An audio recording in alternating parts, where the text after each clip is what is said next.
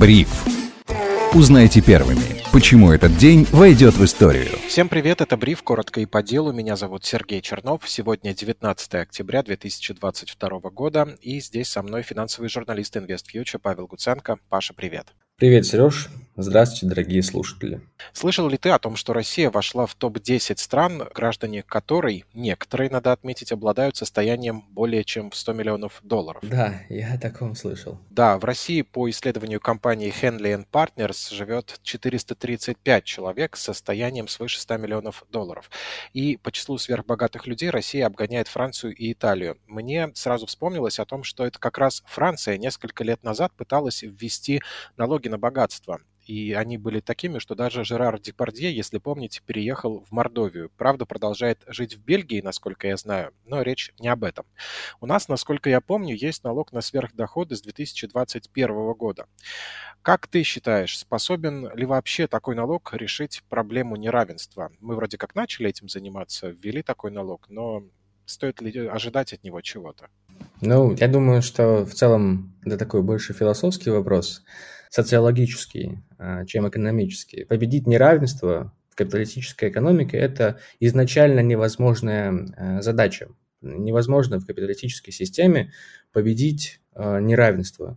Именно поэтому в свое время Карл Маркс и Фридрих Энгельс выступили с критикой капитализма и посчитали, что следующим развитием, стадии развития общества как раз-таки будет социалистическая система общества, а за ней уже и коммунистическая, которая должна была быть построена на основе социализма. А, Все это а, в целом теория, но, как мы видим, как показывает практика самых развитых капиталистических стран, таких как э, Соединенные Штаты, та же самая Великобритания, европейские страны, им не удалось победить а, серьезнейшее расслоение населения. И с каждым годом, а, с каждой новой рецессией а, расслоение и вот эта вот сегрегация по доходу в, в капиталистических системах, в капиталистических странах растет с каждым годом. Несмотря на то, что в разных странах все-таки разные системы налогообложения, где-то прогрессивные, где-то регрессивные, где-то такие вот, как у нас, где почти у каждого человека одинаковая, единая Э, налоговая ставка. Да, у нас с 2021 года был введен налог повышенный на сверхдоходы, то есть получается, если человек получает, по-моему, больше 3-5 миллионов в месяц, он там облагается налогом в 15% по сравнению с 13%, которые получают, ну, вот мы с тобой, получается, да, вот, и как бы 15% это много или мало? Ну, по большому счету, на самом деле, э, на первый взгляд видно, что немного, да, то есть 13 и 15 тут разница как бы не очень, э, не очень серьезная. Но на самом деле, мне кажется, что вот такие вот статистические данные, такие вот рейтинги, они на самом деле играют злую шутку с богатыми людьми. То есть мы сейчас понимаем, что бюджету точно нужны деньги. Э, как мы видим, и как, по крайней мере, заявляют российские экономисты, правительство Российской Федерации, а именно Антон Силанов, повышать налоговую нагрузку на граждан сейчас не собираются и не планируют. В целом это, это, это, это логичная мысль, потому что сегодня повышение налогов а, прям такое вот повсеместное, да, повышение НДС, повышение НДФЛ может на самом деле вызвать достаточно серьезные такие потрясения среди населения. Но обложить налогом богатые компании, такие как «Газпром» или, или «Роснефть», уже сделали. В целом, возможно, следующими придут к вот богатым людям, которые зарабатывают э, такое достаточно серьезное количество денег в месяц. И мне такое вот развитие событий кажется достаточно вероятным. А, потому что, конечно, государству нужны деньги, и много будет зависеть от того, как вообще будет пользоваться спросом российский госдолг. Сейчас как бы планируют финансировать а, дефицит бюджета именно за счет э, госдолга. И вот сейчас, спустя там несколько месяцев, а, Минфин возвращается снова на рынок госдолга. В зависимости от того, будет ли он пользоваться спросом, будет э, в дальнейшем решаться вопрос о том, будут ли повышать налоги на богатых, на средний класс российский, надеюсь, он еще остался, и уже на всех остальных в том числе. То есть получается, что Маркс говорил, мы не поверили, взяли себе лет 100 на то, чтобы попроверять, и убедились в том, о чем он нам говорил. А, есть ли тогда другой путь у мировой экономики, в котором не будет всех этих проблем?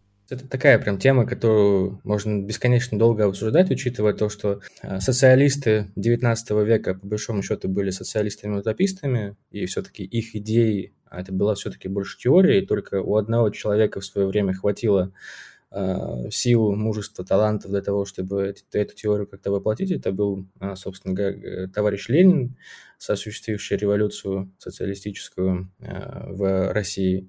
А, и как бы что получилось сделать? Советский Союз был таким вот вехой в истории, очень яркой, а, но очень короткой. То есть оцените, насколько этот был успешным этот проект, назовем это страну проектом, а, на самом деле достаточно сложно. Да, получилось на самом деле создать общество, где в среднем уровень дохода был у всех одинаковый. Но к чему это привело? Это привело к тому, что государство все-таки по итогу распалось. Сейчас есть на Востоке, и именно в Китае, достаточно интересная система социалистическая, а, такого вот соединения рынка а рынок – это не равно капитализм и социализм. Возможно, а, и в целом, согласно идеологии Китая, а, вот этот вот марксизм-ленинизм китайский, с китайской спецификой будет дальше распространяться и бороться с капитализмом, так сказать, за распространение по всему миру. А, ну, посмотрим, как это все сложится. Но как бы идея именно вот усреднения всех людей, да, по доходу, по благосостоянию, она сегодня все-таки выглядит достаточно утопичной и невозможной. Вопрос решения этой проблемы, на самом деле, мне кажется, проблема ли это вообще? Это такой вопрос философский и точно не ближайших пару лет, потому что ближайшие пару лет богатые, скорее всего, будут оставаться богатыми, а бедные, к сожалению, будут беднеть дальше. Ну и в конце концов, если за как минимум 2000 лет нашей эры мы не увидели ни одного момента в истории человечества, когда все были бы равны, не только по доходам, э, нет э, вроде как поводов надеяться на то, что это возможно и в ближайшие хотя бы лет 100. От общего к частному. На фоне частичной мобилизации объем наличных в обращении россиян второй раз за всю историю подсчетов превысил 15 триллионов рублей, сообщали сегодня известия со ссылкой на данные Центробанка. За сентябрь показатель увеличился на 930 миллиардов рублей, и примерно столько же не хватает для того, чтобы достичь рекорда февраля. Центробанк не отрицает тревожность и память о сгоревших вкладах как причины такой тенденции. Кроме того, вывозить из страны деньги тем, кто уезжает, удобнее именно в наличном виде. И я подумал о том, что после февраля возврат э, денег в банке стимулировали высокими процентками по депозитам. Сейчас ставки не поднимают, а тревожные новости продолжают поступать и могут участиться. Не стимулирует ли это дополнительного изъятия налички, на твой взгляд, и выдержит ли такой удар банковская система во второй раз? Будем надеяться, что банковская система все-таки сможет выдержать э, этот вот очередной стресс-тест. Но а, это в целом такие тренды развиваются с наличкой а, достаточно прогнозируемые. Я думаю, Банк России а, понимал, что объявление частичной мобилизации приведет к увеличению, так сказать, именно вот наличной денежной массы. И как бы как с этим бороться? Ну, ты сказал правильно, изначально боролись с повышением процентных ставок. И не исключено, что и сейчас Банк России будет бороться за э, то, чтобы изъять наличку из обращения повышением ставок. Мы уже на прошлом заседании Центрального банка увидели намеки на то, что э, цикл сокращения ставки все-таки замедлится, и он пойдет на спад мы видим, что и инфляция в России уже перестала быть э, нулевой или вообще дефляцией, недельной именно инфляцией. Как бы инфляция начинает разгоняться постепенно, и как бы сейчас у Банка России больше причин для того, чтобы эту ставку повышать. Вообще, в целом, э, у Банка России просто есть определенный набор функций, э, набор инструментов для того, чтобы управлять ликвидностью в экономике и инфляцией. И один главный, конечно, инструмент – это повышение или снижение ставки. И, как кажется, сегодня а, на следующем заседании Банк России пойдет, возможно, на увеличение ставки для того, чтобы сдерживать инфляцию, которая сейчас растет вследствие там, сезонных каких-то колебаний а, и а, там, вследствие дальнейшего и приближающегося на самом деле ослабления курса рубля.